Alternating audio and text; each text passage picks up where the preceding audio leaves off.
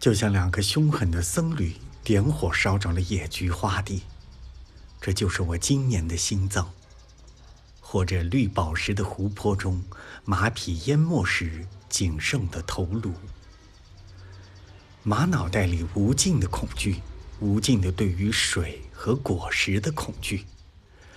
当我摇着脖子漫游四方，你的嘴唇像深入果园的云彩，而我脑袋中残存着码头的恐惧，对于嘴唇和果实的恐惧。